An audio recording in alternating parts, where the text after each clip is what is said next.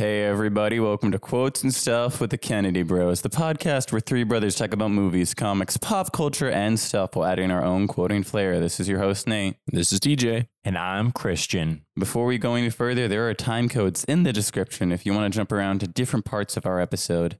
But if you're just tuning in for the first time, this is how this week's going to go. We're going to start it off with our opening question. Then we're going to follow that with revealing our quote from last week. Then we're going to play the quote from this week. Then we're going to dive into the news for this week. Then we're going to talk about Miss Marvel and Kenobi, and then wrap it up with our topic.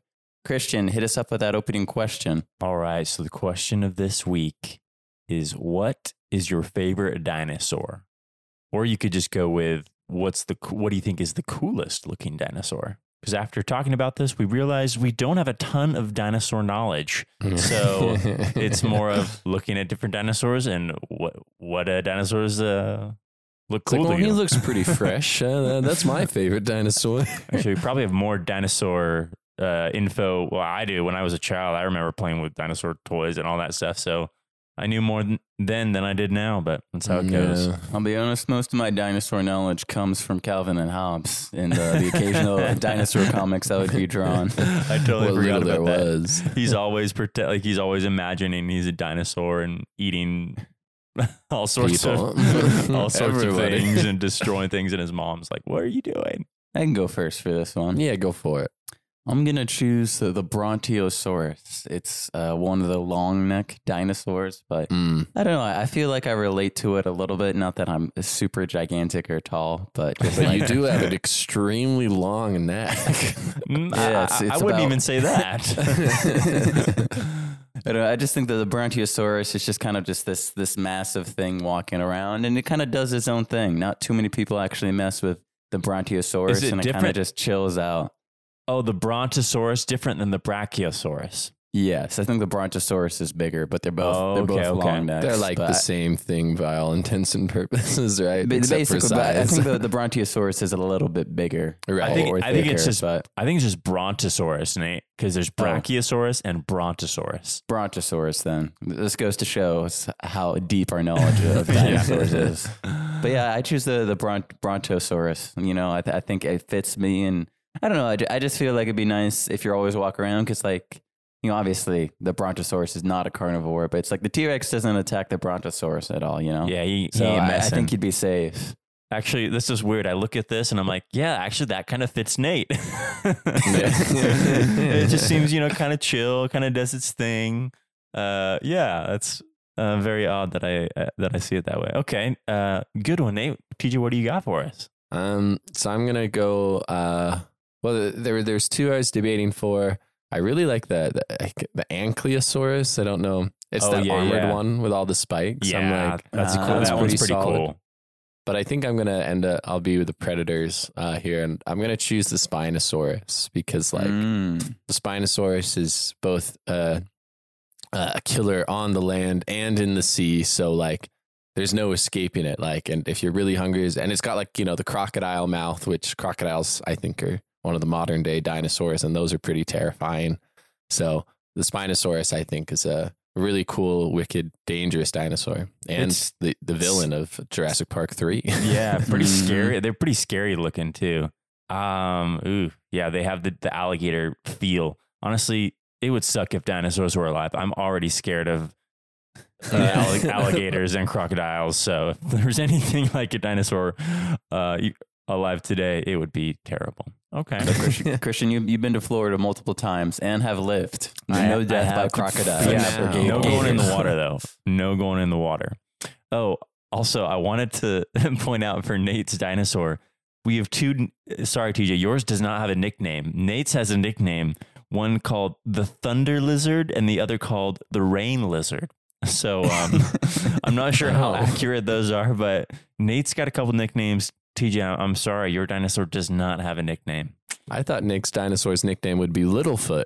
oh, okay. Wait, no, I Littlefoot. see how I thought is. I thought Littlefoot though was was he a brontosaurus or was he a brachiosaurus? I have no idea. They all look the same to me. But I'm gonna I have was to- just I'm gonna have thinking look Land this up. Before Time.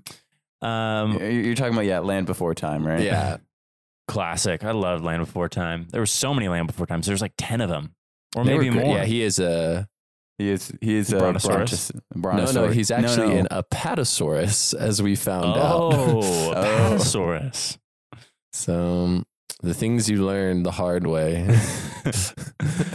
All right. Well, uh, I guess I'll I'll go with mine, and and I am going to take the one that you mentioned, uh, TJ the Ankylosaurus. I think it's so cool. I remember, I remember I had a ton of dinosaurs. Yeah, as a kid, and or not dino, not actual dinosaurs. I should say, uh, play figure dinosaurs. Right. Uh, as a kid, and I remember one of them being an actual or an, an ankylosaurus, and I'd always use it to fight off the T Rex in my own imagination mind over here.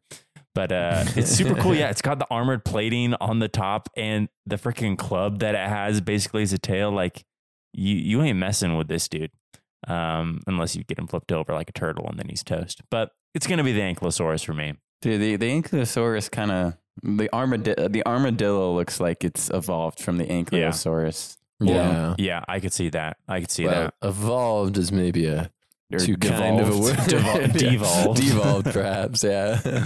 Devolved, so we don't get killed by an Ankylosaurus in Yeah. real life. It's like ostriches, right? Like not necessarily the evolution, but definitely the descent. what are you talking about? When they're in danger, they stick their head in the sand. It's it's a perfectly logical Actually- evolutional step. I think I just saw a video or something where it was like the the sticking the head in the sand thing is just like an urban myth. Someone said, and I was oh, like, really? really? I, I have no idea to tell you the truth. But I'm gonna have to YouTube it. Neither do. I. or, or one of our listeners out there, let us know if you're studying uh, animals or in the environment. Ostrich sticking their head in the sand. Is it real? Myth or, myth or fact? I will say this: I was just typing into my search, like, do they actually bury their heads?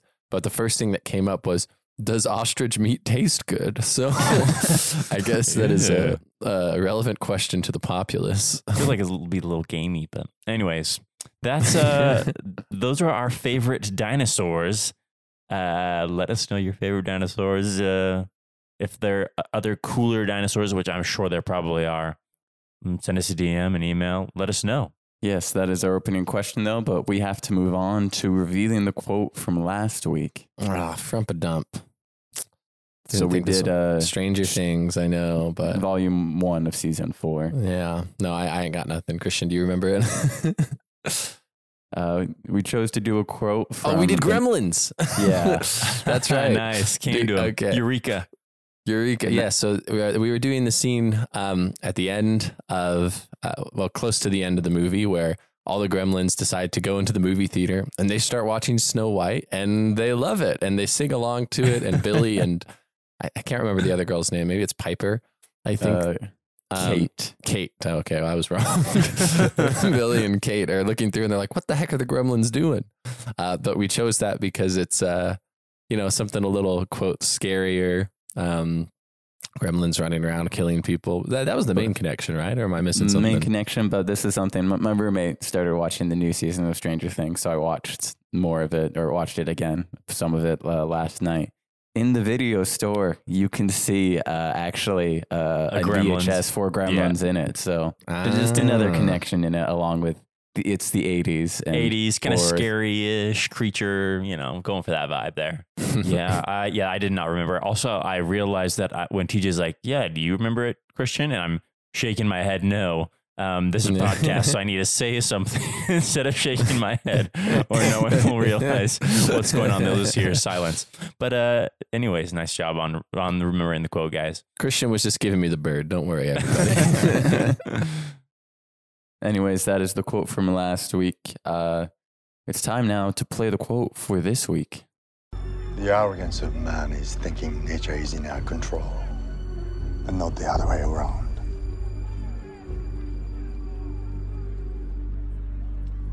Let them fight.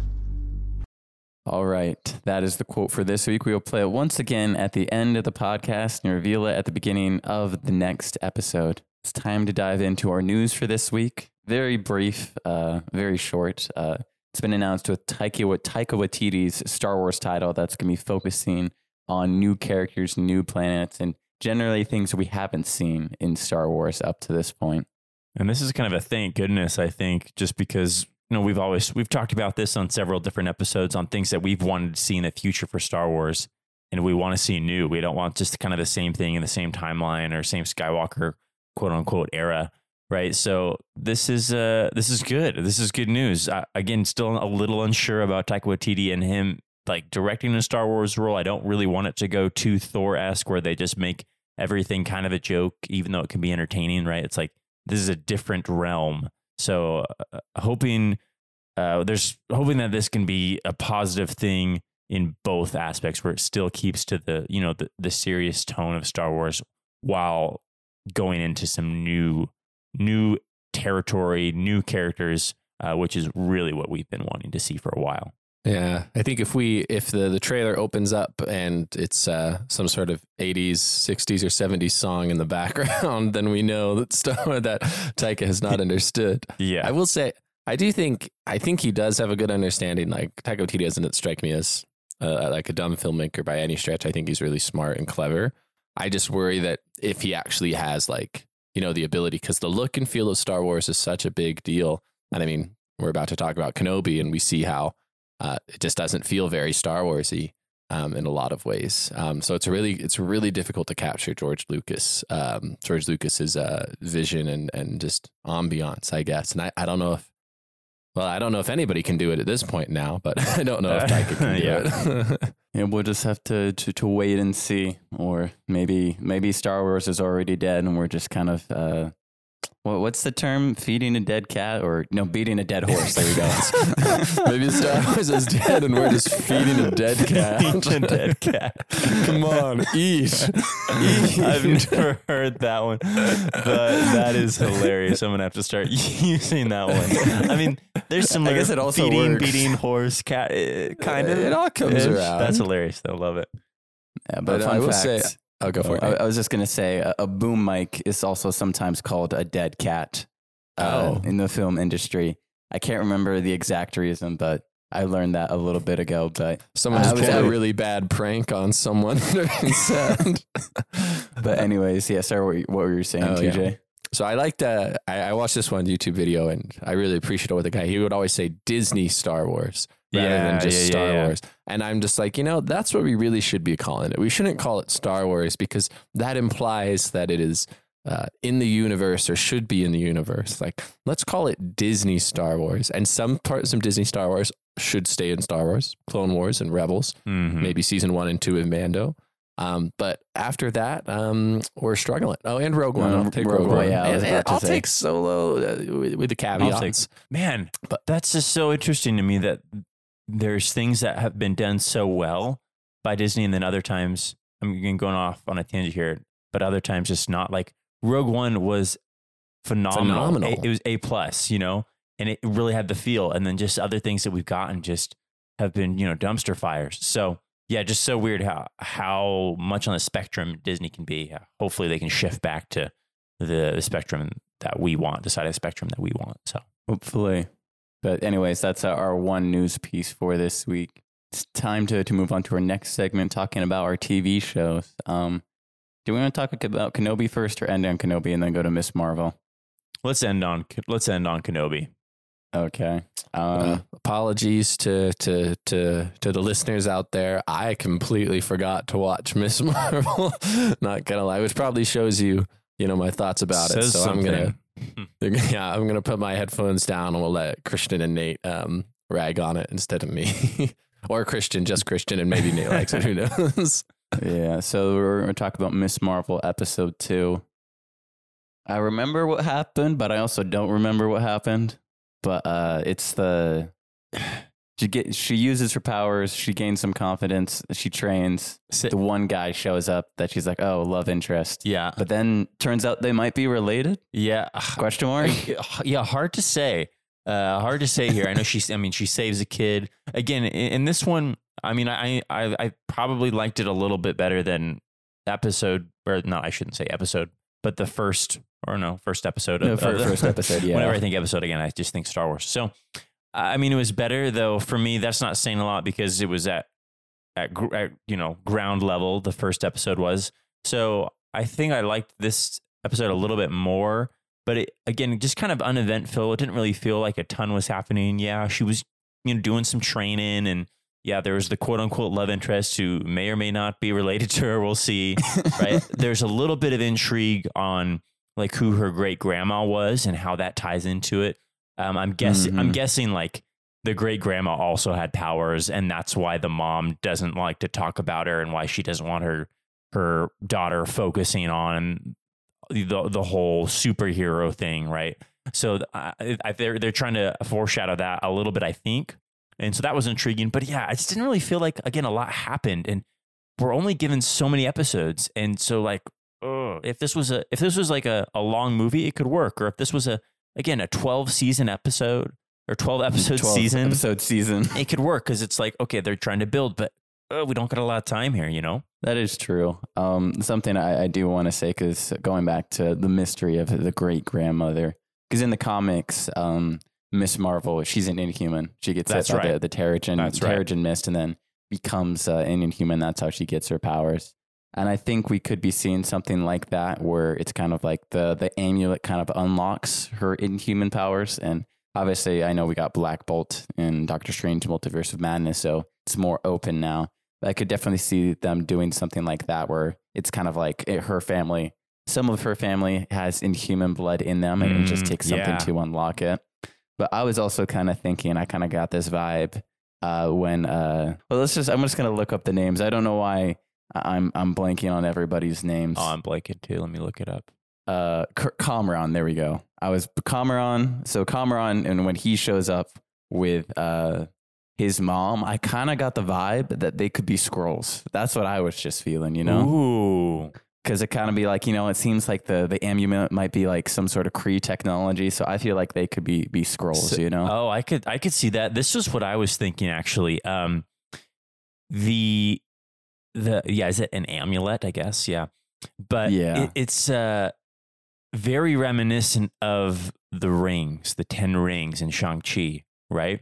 And if Mhm. you I think if you look close when it glows, it kind of looks like it's almost inside like there's some sort of ring technology like the 10 rings. So I would not be surprised if there's some connection there, right? And that's why really the first time, yeah, we have something that gives someone powers like in Shang-Chi and very similar here. Though, yeah, I think you're right, Nate.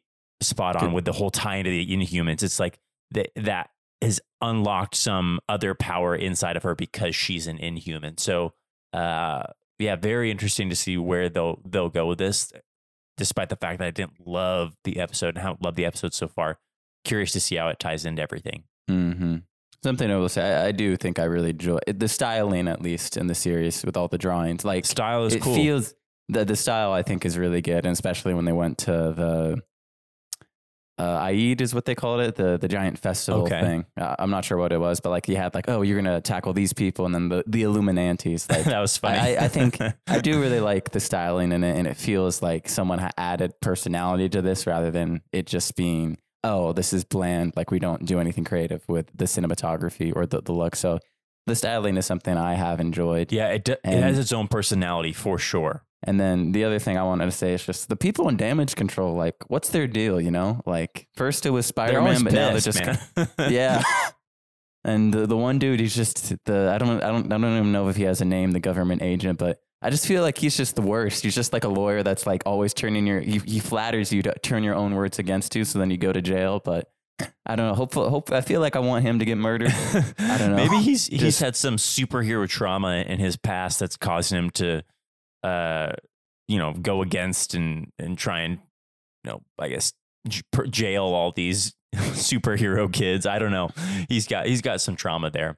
But um, yeah, we'll see. We'll see how it plays out. Um, I yeah, I like that style, like you're talking about. I really like it has its own personality for sure. Not to say that it's like my cup of tea still, but it's doing some doing some unique things. Uh, though I just really want it to kind of pick up. I want something else to happen. Um, but I, I'm glad the second one, second episode was a little bit better uh, than the first one for me because the first one was just oof, it, it was tough to get through. So let's continue. Let's let's see some improvement on the next episode as well, and then maybe I can be a little more happy. All right. That wraps up our thoughts on Miss Marvel episode two, but it's time to dive into Kenobi episode five. What are your guys' thoughts? Um, I'm back. uh, I guess I I think in some ways it was the best one of all of them. Um, I still don't think it's good.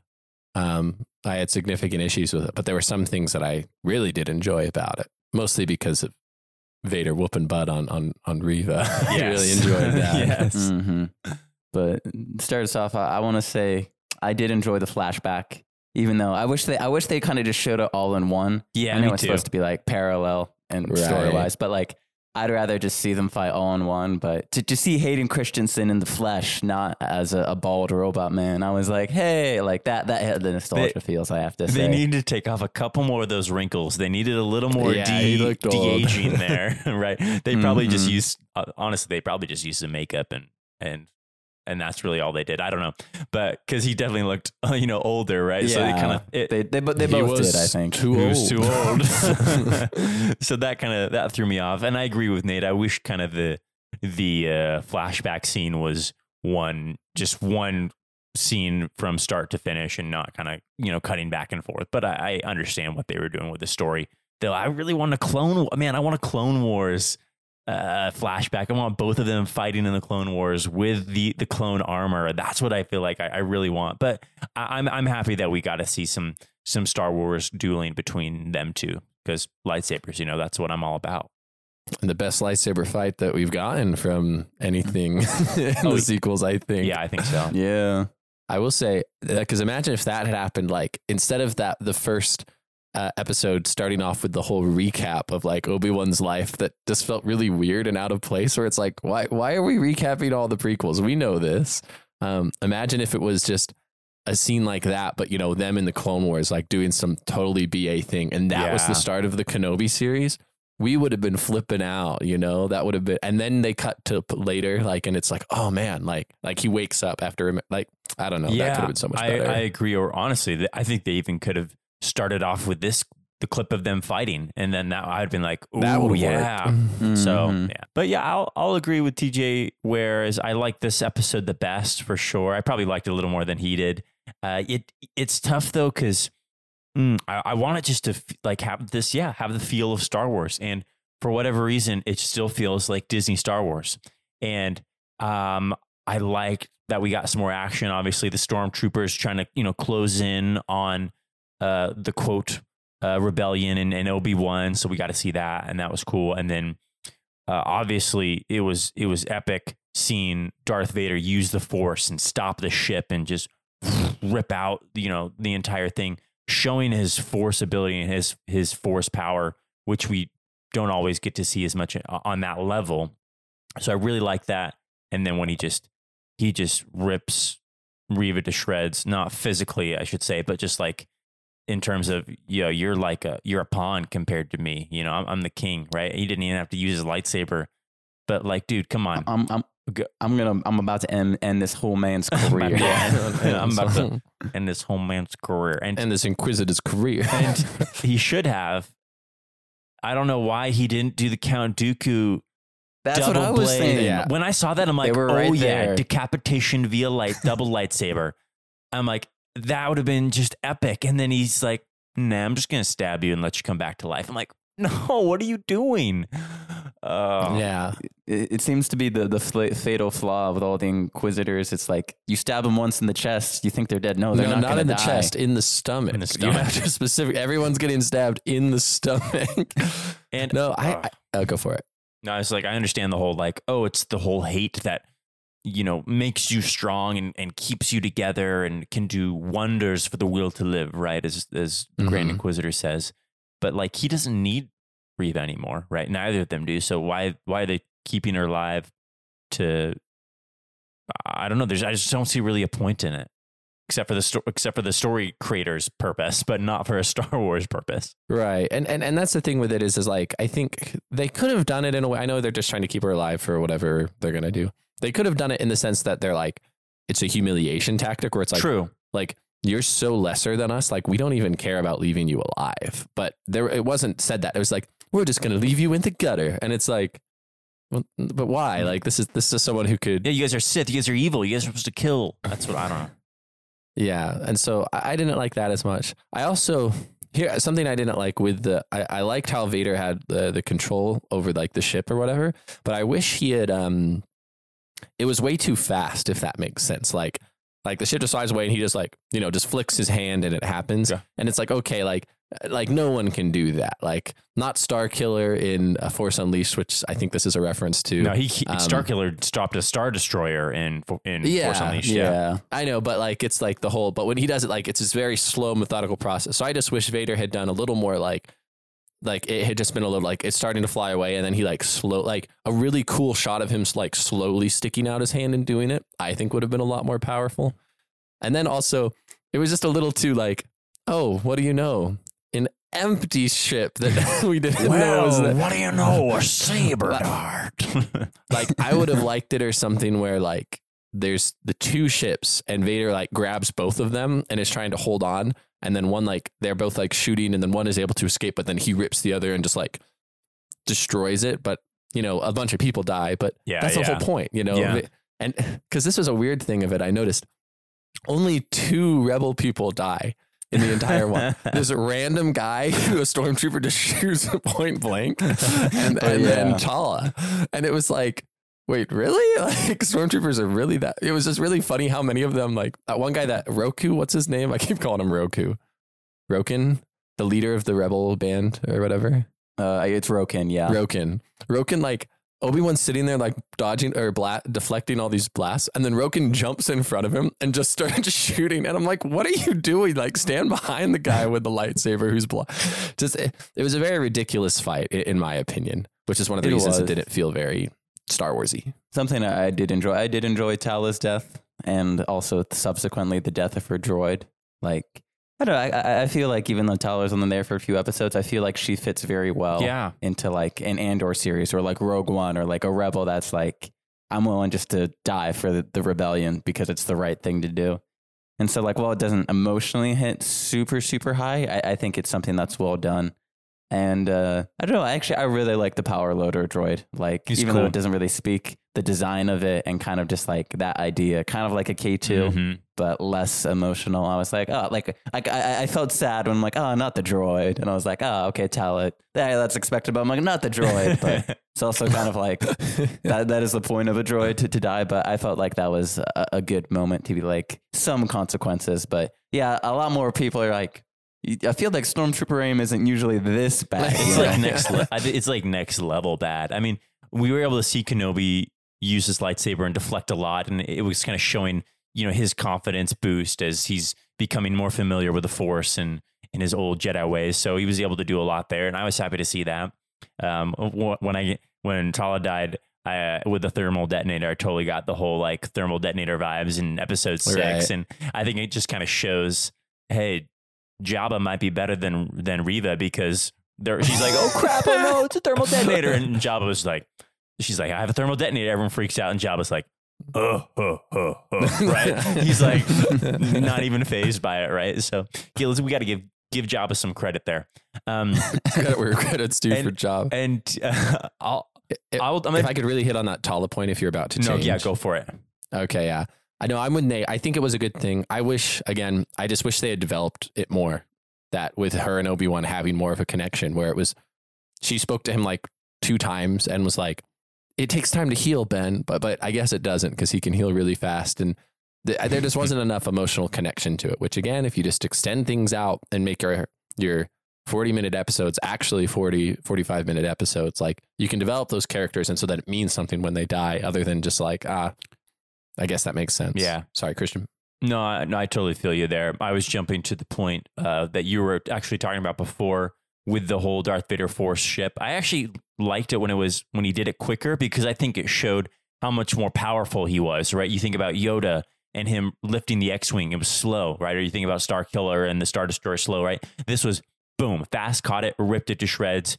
I think showing that hey, he's super powerful. It, it doesn't take him this time to really have to focus in and harness. He's like, no, I can I can do this all day, you know, right? He's just very, very, very powerful. So I, I like that. And, and It, it reminds me of the line in episode four. Is like the the power to destroy a planet is insignificant compared to the power of the Mhm. force. right And you think It- It's just nice to, like you guys have mentioned, the points you bring up. It's nice to see Vader at the height of his powers with all the rage and the anger do something that's Yeah. cool. And I kind of liked it being quicker too, because it was like instead of like having this drawn out thing, like, oh no, we're, we're not going to get away and then eventually get away. It's like Vader's like, if you were in that ship, you're done, you're dead.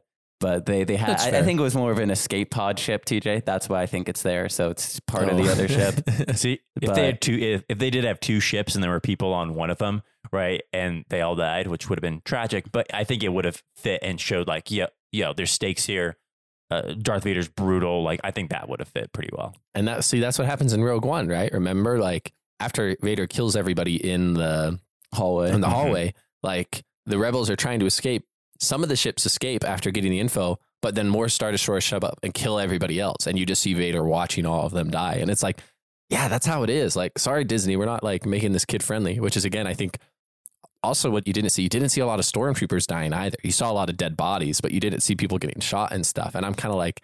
Well, c- come on, like this isn't this isn't Clone Wars or Rebels where we expect you know a little less death. It's more kid friendly. Like this is like Obi Wan. Like I want to see him stabbing he, stormtroopers. he did stab one. I saw He that, and I, one. and I noticed it because I'm like, wow, there is a dead stormtrooper where the lightsaber went through him and not just like grazed his armor. Yeah. and I, I was looking at this, and I think part of the reason why we're not getting the feel as much. Uh, this was all filmed in the same way as The Mandalorian, right? Yeah, And with the and this is something I noticed. This is the first time I feel like I've actually really noticed cinematography like being bad in a way. Um, was I'm like, oh wow, this is just like the cut, the the act, the shots that they were doing where they were like zooming in and like somebody was like awkwardly like walking around a person's face and things like that with like Reva. Um, but the thing with it is, I'm like, somebody mentioned it's like Lucas, you had like it was kind of a big set piece, or you were actually Yeah. on location, and so you had this this big feel that and this authenticness to it, which you don't have in this. Like when Vader and Obi Wan fight, like that's clearly just on a set with the stuff in the background, or this fight, or a lot of these fights. You know, it's similar things. So it's it's a lot more constrained instead of this big open like Mustafar battle or Phantom Menace Naboo battle, and and so we're we're not getting that same same level of this, and so it feels much less Star Warsy and more kind of more Disney. I yeah, think. that's a good point. And I I think uh, a little bit it also has to do with how the filmmaking is done necessarily rather than the technology. Because I think, especially when it comes to action in movies and things like that, a lot of times, or it's kind of like it's kind of like you run into the problem and be like, oh, we don't have people that can actually fight and do stuff, so we're just gonna. It's like Taken. We're just gonna cut it up a bunch. yeah, And so that like every punch is a different cut and to the point you're like, I think I'm gonna throw up. It's like Jason Bourne a little bit. But like that principle of like sometimes you get so caught away of like cutting or like going to oh the next angle that you don't really get to see the, the, full full fluid motion of it all. Yeah, Yeah, Mm. because I felt that a little bit with Anakin and Obi Wan. Like I, I enjoyed their fight and their their talk, but there was some moments, a moments like no, keep let this plane out. Let's see this more in this angle, and then you cut. And so I think that has to do more with the action of the, the filmmaking of choosing to make cuts a different time and going back and forth rather than seeing some things play out. And so that's what I would attribute to the more Disney Star Wars feel rather than the George Lucas feel. Because, you know, in uh, at least the prequels, at least, like everything, it's super long, drawn out, memorized choreography, kind of like not exactly one take, but it's like you see all of it and you're Yeah. like, whoa, that's really cool. that that's also a really good point, Nate. When you just have these kind of extended, not extended scenes, but just one one shot instead of all the different cutting. Yeah, you get it gets a little Jason Bourne esque. Obviously, not as bad. Um, nothing nothing as bad as the cuts from Jason Bourne. Though I enjoyed it in Jason Bourne. Uh, I want Yeah. I want to bring up just one one point maybe to finish off here, and that's just that's talking about just Reva and her her story and the whole thing where basically she was thinking she was Mhm. playing Vader, and Vader's like, actually, I'm just playing you, right? Pulled the whole Uno Right. reverse card on her and got her good. so uh, I think I don't know. I don't even remember if we predicted this or not, or weren't exactly sure. But it kind of it kind of makes sense where, uh, yeah, she wants to actually kill Vader, and that's kind of been the whole her whole thing the entire time, right? And she was she's also Mhm. pissed at Kenobi because you know Kenobi didn't come save you know save him, and and she thought Anakin was going to come save him. Then Anakin you know kills everybody there, right? Mhm. um and like i don't know we we i feel like it was it was like a decent not twist but like okay, like I felt okay about it. But again, I just didn't feel like it was carried out very well, and I just I didn't feel that like Reva really sold it, right?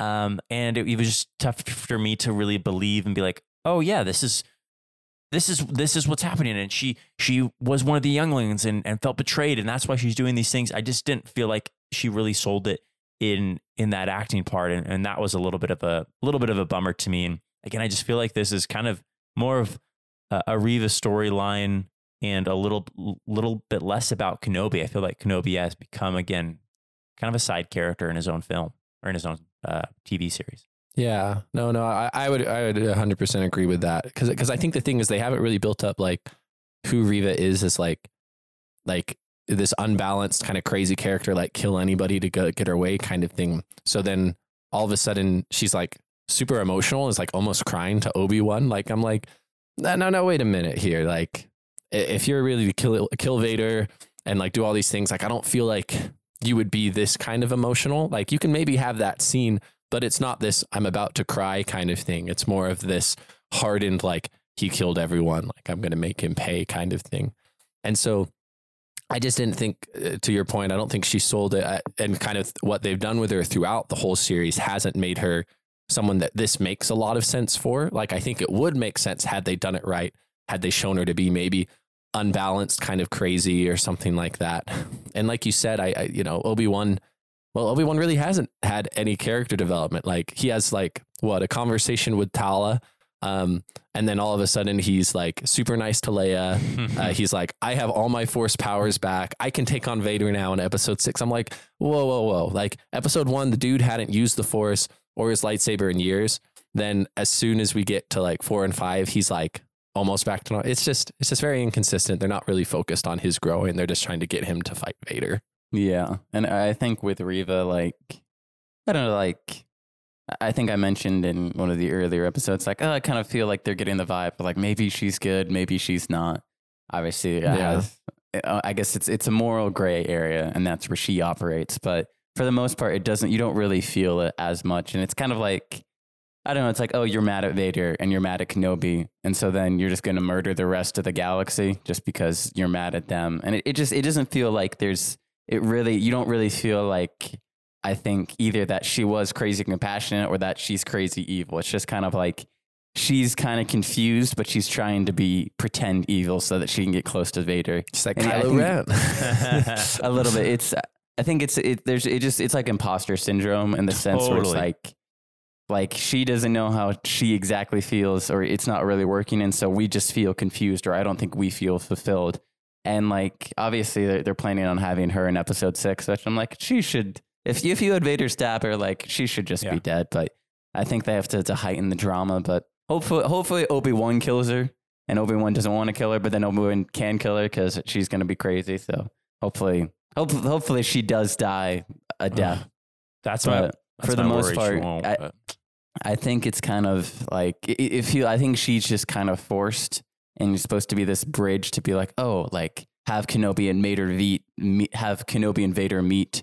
And then she's the reason that Kenobi can get away so that we can have more of a build up but I think her her character arc doesn't it doesn't really you don't really feel the emotional ties Mhm. behind it and it's more of a means to the end to get Vader to Kenobi instead of Vader showing up and immediately wrecking Kenobi like in episode 3 yeah. No, and that and that's a great point that really fits to what Christian says about you know her having a character or being more about her is as a villain you don't you don't need to see their arc you just need to understand the motivation.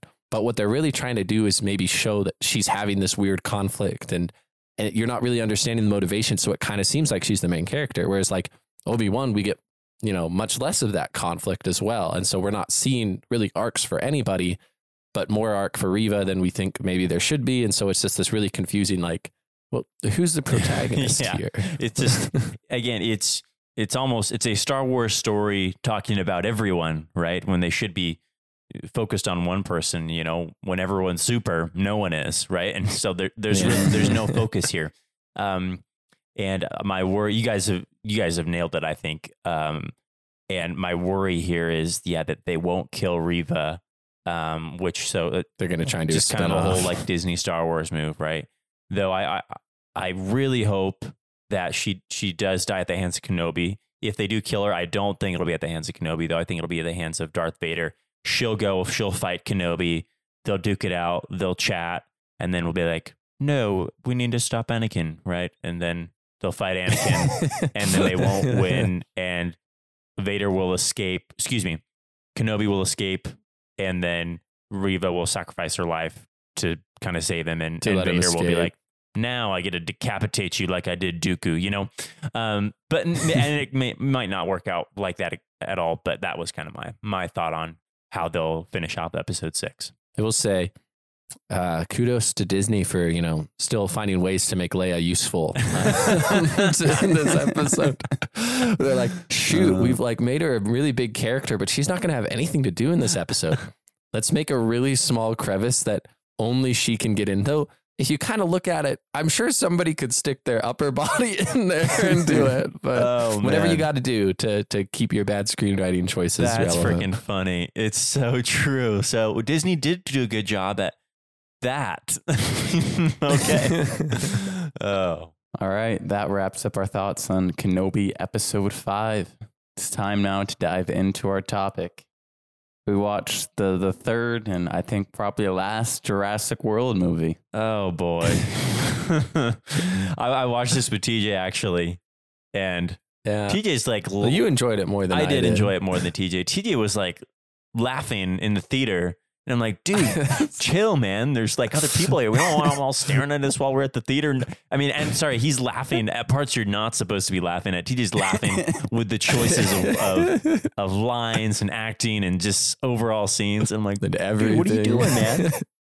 Um, this is too fun much. fact: When I saw this, I uh, the fire alarm went off in the movie theater. Shoot. save us. Was it part of the thing for the like the ambiance? They just were trying to get you scared, or they were trying to save No, you from the movie? so uh, we all went out and they're like, "Hey, it was a malfunction. You're good to go back in." And then they restarted the movie, but it was kind of like the movie kept playing, and it was at the beginning scene where Chris Pratt is trying to herd uh, one of the Yeah. animals, and then he goes to hook this rope to the horse, and then it just cut off because they were restarting. and you're like, Oh, that's yeah, fun. no. So but uh, sorry, sorry, sorry to Christian and everybody else in the theater. It was like it was. It was a lot like Morbius for me. This movie was uh, better than Morbius significantly, but there are just definite moments where I was just like, I just couldn't help it. I'm like, oh my goodness, really? See, I'm not like gonna, that? I'm not gonna say it's better than Morbius Eh. because Morbius, like, you kind of knew it was coming, right? And you're just kind of like, okay, there's gonna be some cheesy, funny things. This one, I just had a, I didn't think it was gonna. I don't know. I didn't think it was gonna go this route, and so it just, oh, so you you liked it less than Morbius? um, no, I shouldn't say less than Morbius, but like the whole.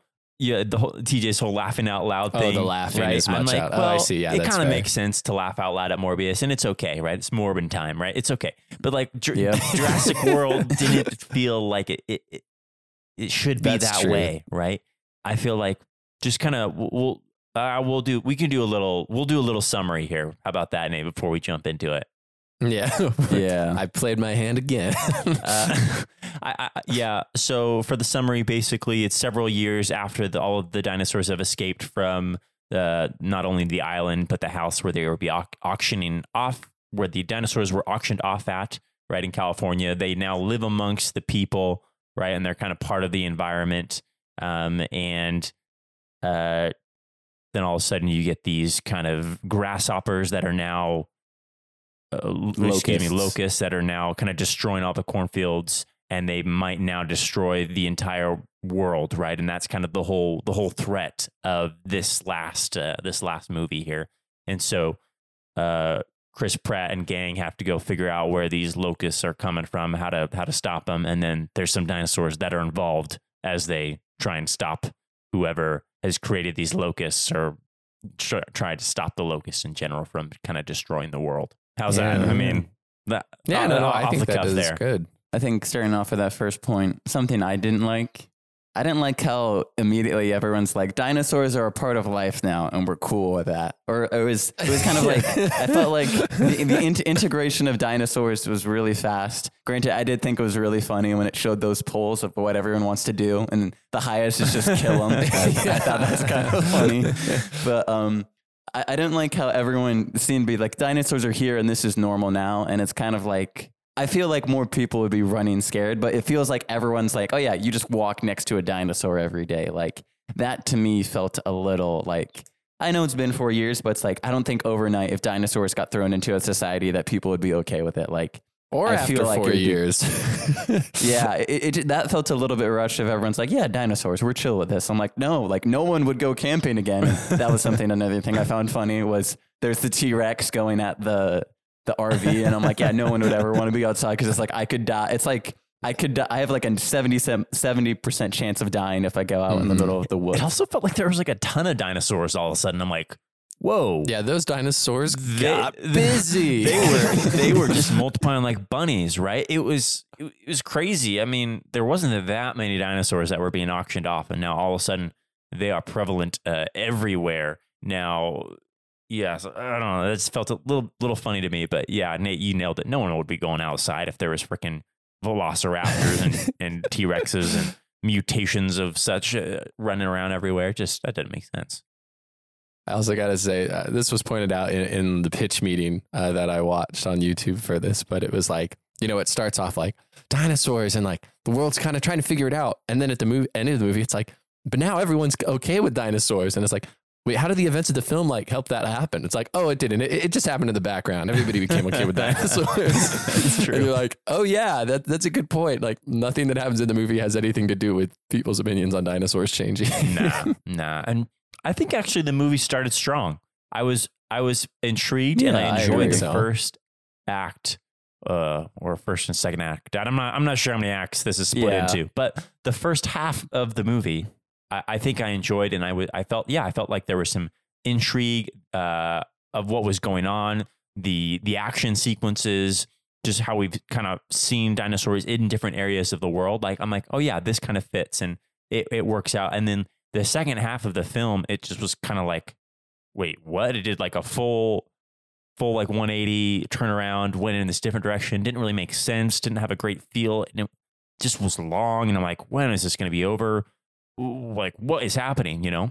For me, I enjoyed up until everyone got together. But then once everyone got together, I'm like, yeah. I'm bored now. It was kind of like the, you build up for them to get together, but then after that, all the suspense and action was just meh. But up to that point, like I felt like the action sequences and the chases, like I was entertained until that kind of I think last part when everyone's together because it's like okay, now we just gotta get out, and it didn't it didn't feel suspenseful at all. I was like, oh no, they're not gonna make it out. I'm like they're gonna be fine. When everyone's a main character, like, oh no, which of the uh, main characters is gonna get eaten? I, I could have sworn the the Ramsey Ramses was going to get eaten. I know, I thought oh, he was could too. die, or the pilot. Oh, actually, the pilot. They needed the pilot to get out of there, but I'm like, somebody somebody will get eaten, but no, one got no eaten. but- stakes. I, I um, uh, I have thoughts on the pilot uh, a little later, but I just just to that point of like the first act being different from the second act. I think the issue is just like uh, most of the Jurassic um, Park movies, except you know Jurassic World two, but Jurassic World one as well, and then the first three are all about them getting stuck with dinosaurs trying to get off the island. And there's like always a main like dinosaur villain, you know. And the first one's Velociraptors. Second one, yeah, it's the T Rex. Uh, Jurassic World, it's Indominus Rex, you know.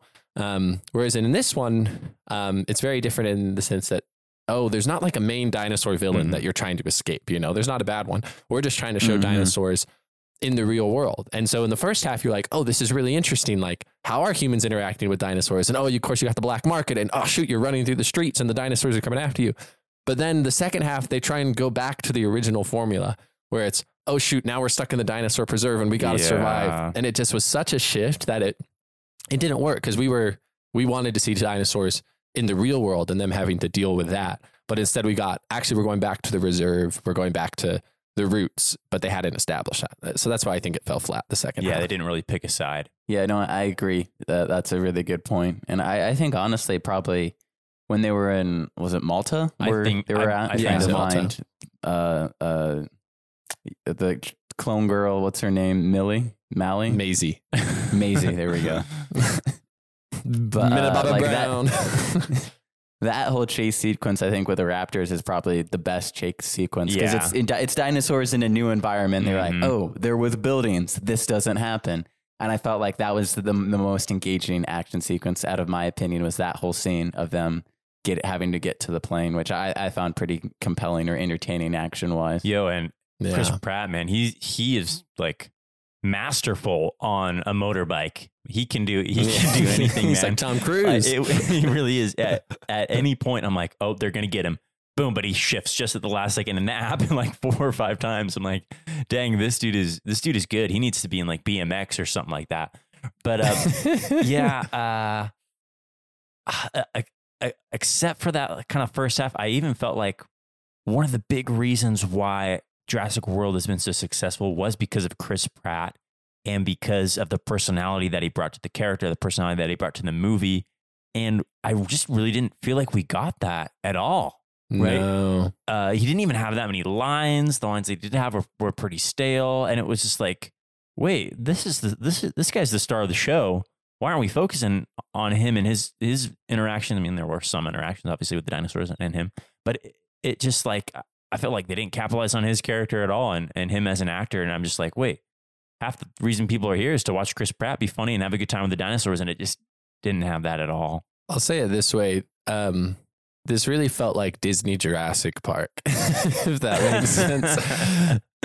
Like it was they they had something really good. They kind of botched it. They didn't really know what they were doing, and they were just relying on nostalgia and um, what is it cameos, but not cameos, just bringing Yeah. back old characters to make it all. And to your point, Christian, they focus so much on the other characters that it's like the main characters of the Jurassic World series got completely sidelined. And should I say, Dr. Alan Grant, like the main character of the very first Jurassic Park, got super sidelined. That actually really ticked me off because I think he's a fantastic character He's cool. in Jurassic Yeah. Park. And in this one, he's just Mhm. kind of an idiot. Yeah. Like Ellie does everything, and you know Ellie's awesome. You know, no problem with Ellie, but it's just like he doesn't do anything because you have your big man saving the day with The Chris Pratt, guy. and so it's like this doesn't. It just doesn't work. It falls flat. when everyone's a main character, no one is. yes. I- I'll, I'll agree with that. Alan Grant could have been u- more utilized, but for the most part, maybe maybe this was just the nostalgia got to me. But I just kind of felt like with uh, you know Jeff Goldblum and uh, Jeff Goldblum was funny. L- L- yeah Laura Davis, uh, I, I, Davis. I, I'm why am I bl- what is what is uh, Ellie? What's the actor's name that plays Ellie? Isn't it Laura Yeah. Laura Dern? There we go. Dern. Laura Dern, and uh, man, I'm blanking on everyone's name today, but I felt like them three have so much more chemistry than Chris Pratt and da- Bryce Dallas Howard and whoever the third person is. Like, Yeah. I just kind of felt like I was. I I know that there's a little bit of nostalgia for me, but I just felt like the three of them together were a lot more entertaining than probably Chris Pratt or Bryce Dallas Howard has been in all of Jurassic World. And so for me, I kind of found it more entertaining when we were following them because I'm like, yeah, like I like Chris Pratt, but I'm like, I feel like you don't have like you and Bryce Dallas Howard don't really have like chemistry or like the the the same the same just kind of feel that I felt like the original actors have. And like immediately when Jeff they all got together with Jeff Goldblum again, I'm like, yeah, just how much Alan Grant hated Jeff Goldblum, Ian Malcolm. I'm like, yes, he hated him so much, and I, I love that Yeah. dynamic.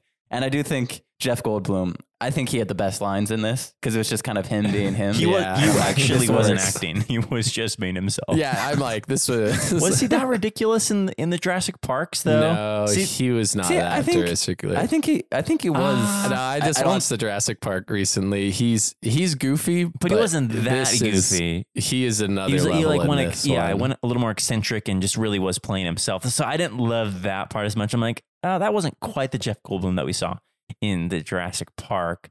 Uh, so yeah, that that was a, a little bit of a little bit of a bummer. But uh, yeah, I I can see what you're saying, TJ, when you were talking about you know Alan Grant not having as, as much a, a, of a role because they're focusing on a, a different star character or or trying to focus on a different star character in Chris Pratt, though I didn't feel like they did that either. So again, it just kind of left everything uh everything just kind of uh just kind of meh. And to your point, Nate, I, I think there is a lot more chemistry with the latter three, just because the first three, there's no relationship between you know, uh, with uh, Owen and um, what the- Claire. Claire, and like and the third character because the third character just randomly shows up. But then there's no conflict between Owen and Claire at all. You know, in the first one, Jurassic World, they have that beef a little bit where which she's makes like, it funny. which makes it funny, Mhm. makes it entertaining. But then like in the latter two, and then especially this one, there isn't that. Like they're just like, oh, we don't have any problems with each other. Like we're just concerned parents, and so it's not very entertaining when there's no conflict, which is you know sad to say, but Yeah. Uh, switching gears a little bit, something I have noticed about every Jurassic World movie, there's always some big bad government guy that always gets eaten by a dinosaur. yeah, And uh, this time it was it was Spider Man's dad, Andrew Garfield's dad. That's who he that was. actually- You're that's right. who it is. Because immediately I saw him and I'm like, wait, where is he? So I looked him up. I'm like, oh, Amazing Spider-Man. So this this is this is what happened to Peter Parker's dad. Is he tried to run a, a corporation with dinosaurs and then the dinosaurs betrayed him. And that's he never made Yep. it back. That was the whole secret. the whole secret he was guarding the entire time makes a lot more sense now. From Oscorp. Yeah, Wait, if the- you the- rearrange the letters of Oscorp, it spells biosins. but I, I felt like he was he was just terrible, just a terrible villain. Like he wasn't even Yeah. crazy. He wasn't even like I want to cure the world. He's just like I just want money, and that's about it. And he was awkward about it, and then he dies. Uh, I think it's supposed to parallel the, how uh, the the one guy dies in the first one by the what are those dinosaurs called with like the neck things that spit poison? Oh, I know what you're talking about, but I don't Oh. remember what they're called. Yeah, but. The, the guy that screws over the first Jurassic Park, Yeah. that's how he dies. So I think it's supposed to be a yeah, callback it, to it that. but- definitely is. He was just, yeah, he was just super weak. It's very like, you're flat. like, very flat. Didn't even care when he got portrayed at all. He was just like, He's like, whatever. wait a minute, like, it, it was you. Uh, okay, well, I'm gonna leave. you know, it's like, yeah, exactly. Well, and I don't think It was- they even established that he even wanted money. It was it was just like Henry. He's like Henry, like we're doing this together, and he wasn't like. It, it- there was no idea what there was no clear reason what he was doing for anything. You know, it wasn't like I don't know. Not very good. Not a very good villain. Didn't hate him. Didn't care for him. Knew he was going to get eaten at the end. yeah, it was, that, that was a Do, uh, given. do, you, do you guys remember watching just that trailer that came out a couple of years ago that was for Jurassic World, you know, for Jurassic World Dominion, like where you have the people that are camping, right? And they're in the RV and then like a dinosaur comes, right? And everyone scatters. And do you, guys, do you Oh, guys remember that? It's like a 10 minute clip. I don't, don't remember it? Yeah, Oh, that man. was like just right before COVID. Um, yeah, I'll I'll have to send it to you, Nate.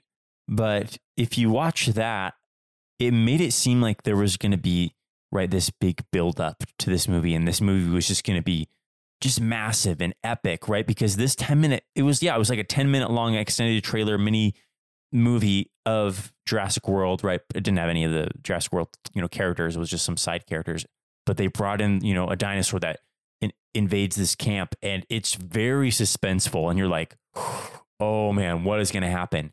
And it like it hyped me up so much for the movie, and that ten minutes was better than this entire movie, which was really really disappointing. I just felt like it's been a couple years since we'd had you know the second movie. This is Jurassic World Dominion. I just felt like it was going to be this big thing, and it really wasn't. And it was so uh, just a, a, a massive letdown, I think, of really what could have been. I just wanted to bring that up because I, I thought this 10 minute trailer that I'd seen was actually better than, than this movie.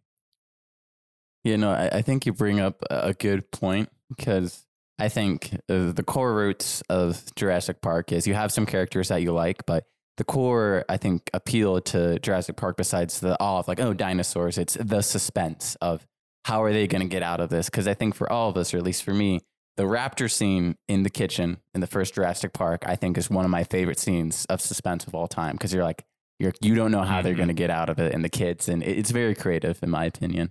But I think what is completely lacking in this movie, like I agree with TJ, completely coasts off nostalgia alone of there's not really suspense. You don't feel like, oh, these characters are not going to make it out of it. You don't really have a big bad dinosaur villain.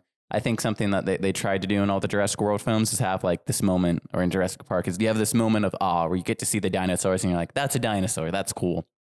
I felt that a little bit because, you know, dinos- I think dinosaurs are cool. They're just cool. But I think for, for the most part with the Jurassic World series, because there was, I think the, the first one, Jurassic World, there's some suspense, but the reason I think Jurassic World kind of holds up more is you have a sick fight between the Indominus Rex, a T Rex, the Velociraptor, and then the giant uh, Seek, fish yeah. one. That like that whole battle, you're like, that is cool action. And I think that's what they, they tried to deliver on more in these Jurassic World series is maybe we don't have the characters as much or that suspense, but we're going to give you some sick dinosaur action. But that's only really happened in the first Jurassic World. Like, I know they had the thing at the end that wasn't really a fight though. Like, No. you need to have either, I think, a really good suspense scene that draws the audience in, or you need to have a sick dinosaur v dinosaur fight where you're like, oh, that's a sick fight. And to be honest, this one had neither of them. And it's more of, I think, a generic action film of, oh, we're just to go from set piece to set piece, which I think can be entertaining in its own right, but kind of lacks those core roots of suspense or awe or dinosaurs fighting dinosaurs that I think we've come to love about Jurassic Park. No, and, and that's a perfect characterization, Nate. Is I think to me that's the difference between Jurassic Park and Jurassic World series is Jurassic Park is survival, suspense, scary, whereas Jurassic World is uh, fun, action, danger, and there really isn't. But then they tried to do both here in this movie, and there's really not any suspense because there's no stakes. We know they're not going to kill off anybody. Um, and then actually, that's just the main problem with this movie. Three people get eaten on screen by a dinosaur. Yeah, That's true. Uh, I was about to say not many people get eaten. It's it's very very few people getting eaten. so it's four because it's the in the in the whatchamacallit, in in the like the the black marketplace. One random guy gets eaten. Then the the main villain who kidnapped Maisie gets eaten. Then as Chris Pratt is driving around, some random poor bystander on a scooter gets eaten. And then the bad Yeah. guy gets eaten. Like I'm like, come on, this is dinosaurs. And so I think this is the hard part is when uh, a good way of saying it when you make the sacred profane. So when dinosaurs are everywhere and you show a ton of dinosaurs in your, you know, the very first clip, you can't have that shock factor. You can't have that awe and you can't have that suspense. And so you have to take it a different direction. Um, and I don't think this movie delivered on that different direction. And personally, I like the first direction. I don't like dinosaurs being so commonplace, but uh, as far as a movie standpoint goes, I don't think they delivered on the second part. So I posted on uh, on the Instagram page this past week uh, talking about Jurassic Park, and actually in Jurassic Park, I can't remember which one it was. It might have just been the first one. There was only like 15 minutes of actual dinosaurs, right? So which is like Yep, good, like good and bad, one. right? You're like, oh man, I wish I could see more dinosaurs, but at the same time, you're like, well, you don't want to see too much because yeah, then you lose that shock factor, right? So that's kind of kind of what they did he- here. I I think a little bit. I would say though, if you give really good dinosaur scenes, then it's okay to have it's okay to have more. Like half the reason we're always hating on like the Godzilla stuff, Godzilla movies, is because we don't get enough Godzilla and they're way too focused on the humans, and we're like, oh my gosh, this is terrible, right? So check out our podcast yeah, we got on a that. podcast on on Godzilla and Kong and all that. So, I mean, I I can understand that that whole play, but it just felt like yeah, those the dinosaur scenes just weren't as uh, weren't as fulfilling, and and and I know that too. We talked about. Uh, they didn't really have like a big bad in this one, and they they were kind of trying to make it the Gigantosaurus or whatever, and yeah, I don't know, it just didn't quite fit. And and was I happy that the T Rex won at the end? Of course, right? Because I everyone likes the T Rex. T Rex is cool. He's Team a staple T-Rex. dinosaur. Yeah. Um, but it was a little weird with with that dinosaur and um the, this other dinosaurs that I can't pronounce, like uh Theranosaurus or there is Yeah, know, it came out of nowhere. I can't say it. It, it literally came out of nowhere to be like, hey, l- Like, let's yo, stab yo, the you and me. Gigiosaurus. Because it's like, wait, wait, what? So the, the, the T-Rex struck a deal so that he could become the only apex Yeah. predator. and then it like screams, and then the Tyrannosaurus just like kills him too. and it's like nice. but we call him the Wolverine dinosaur. But uh, yeah, it was just uh, some other some other thoughts uh, that I had there. It's like, uh, does does that really fit? Does it work? But uh, yeah, just could use some some better, some cooler dinosaur scenes to really make it no uh, like Yeah, remember see- or rememberable. That's not a word. Memorable. Memorable. There we go. My Yeah. remember. I I think for me, I was kind of checked out at the point where the plot didn't matter as much. Because for me, I didn't really hate this. Like, I want to say I, I was entertained for the most part of it. To me, it kind of was just an action flick. And then you had some nostalgia. And I'm like, that's probably as good as this probably could have been, you know? Like, th- I don't really see a, a version of this. from, Oh, they did that and they could have done this. It would have been so much better. But it's just kind of like, it's kind of died out to the point where I'm like, just don't crap on Yeah. it and then walk away. and I don't felt like they, they I don't felt like they took a dump on it and you're like, well, that's nasty. It's more like, okay, you kind of just sizzled out, but I'm Yeah, okay with that. It did sizzle. out. And I, I'm going to say the same thing with Nate. There's, even though I'm, I've been just kind of not ragging on it, but it expressed my disappointment with the movie. I was still like entertained enough, at least for the first half. The second half, no, it, it didn't work. And, uh, but it wasn't so like so so disappointing because uh, out of the theater that I was like, oh my gosh, they could have done this and this and this. I was hoping for for better, and it wasn't. Um, but there was still an entertainment factor for me where it wasn't like, oh man, I just just hate it. No, it, I didn't have that. I think it's hard for me because just uh, I'd only seen the Jurassic Park that original once, like when I was a teenager, and then but then last year I just saw it again, um, and we actually got, like rented out a movie theater, like a screen to watch it. And after I watched that again, I'm like, oh my gosh, this this movie is just iconic. It's on another level even now, like just how well it's done. And so so since then I've become much more of a purist about it, and that's why I'm like a little like a little more hurt by it, I I suppose. But yeah, I, I don't know. I, I I knew what I was getting into, I guess, a little bit. and so okay, can I really quickly just say Talk about the pilot. the pilot had what? Like there was nothing to. It's like I'm a bad person. You want to be a good guy? Yeah. Wait, why are you a good guy? I'm not going to tell you that. I'm just a good guy. And it's like, okay. was- Like, yeah, and then she was like, "Oh, I saw your daughter could have done something, but did it." It was just she was a means to an end to be like, "I have, I'll literally take you to the next set piece." That's the Yes, only I reason can fly I'm a here. plane. Yeah, that was just kind of like, wait, just kind of a what? Like, what is this character? Yeah, it was a means to an end moment of you got a plane, cool.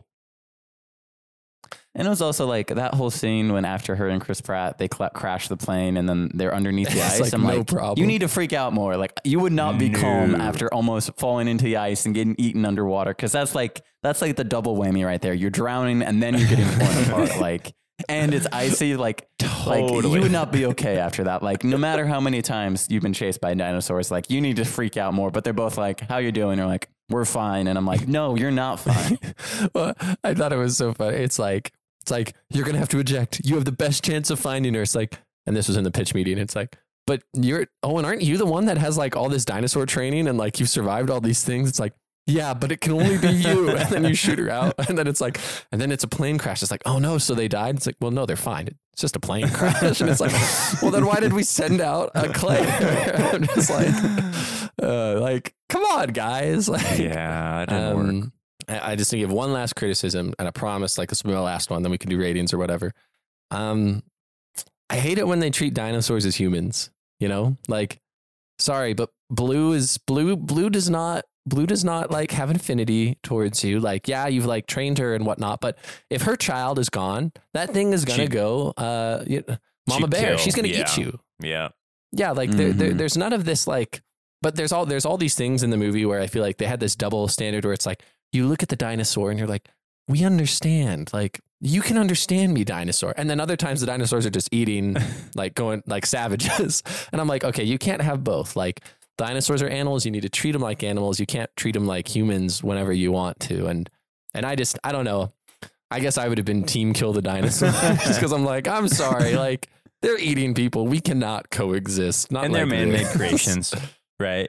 Yeah, they they're not the OG dinosaurs. They were just, they were created from dudes that wanted money. So it's like, uh, you really need, really need them around. And I t- honestly, I totally forgot about the whole blue storyline. It was kind of it just again just kind of it's put in there to I don't know bring you back to the first one. I don't know. basically the the whole clone thing and genetics and then even like the locusts. Okay the locusts i thought were like kind of creepy. I'm They like were scary. I, I was unsettled they're by the bugs. I'm like i'm glad the whole movie's not about bugs but for the most part like i really just really wasn't there for the plot. I'm like oh, i don't really care. Just show me some dinosaurs eating people.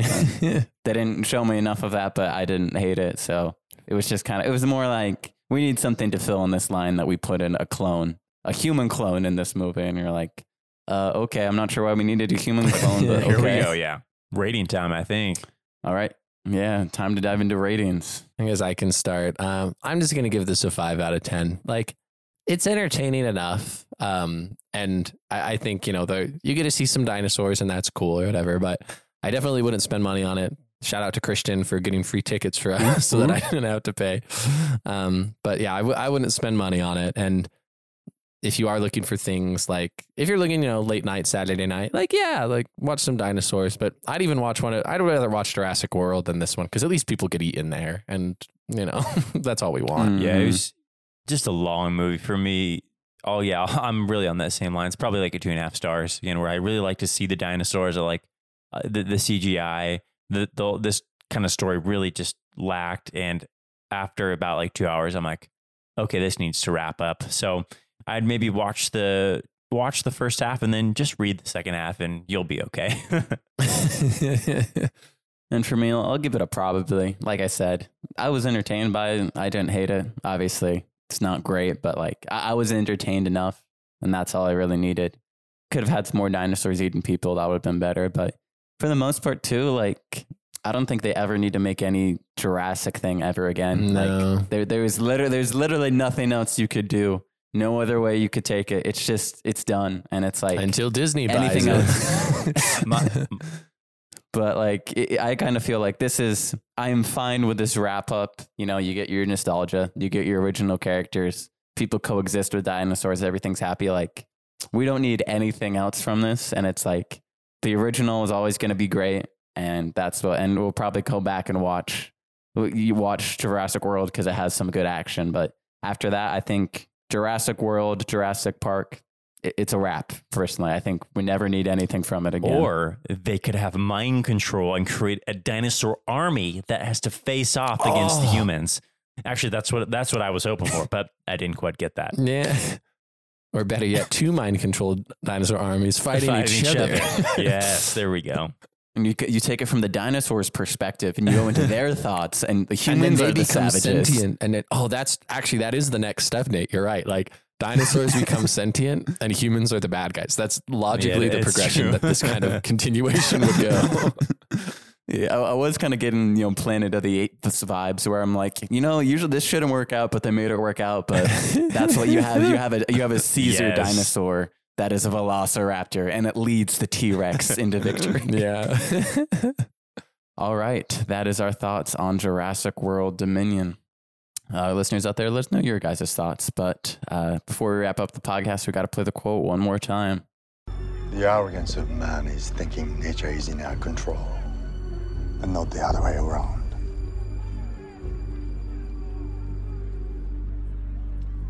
Let them fight. All right, that is the quote again, and that brings us to the end of this episode. Thank you guys so much for listening. We appreciate all you listeners out there. If you want a chance to get a shout out on the on this podcast, you can do that by following us on Instagram. That's at quotes and stuff pod. If you DM us guessing the quote correctly before we reveal it, we will give you a shout out. If you want another way to reach out to the show, you can do that through email. That's at quotes and stuff pod at gmail.com. Sending in your guys' suggestions or thoughts about any of the things we talk about. Once again, thank you guys so much for listening, and we'll see you next time. Adios.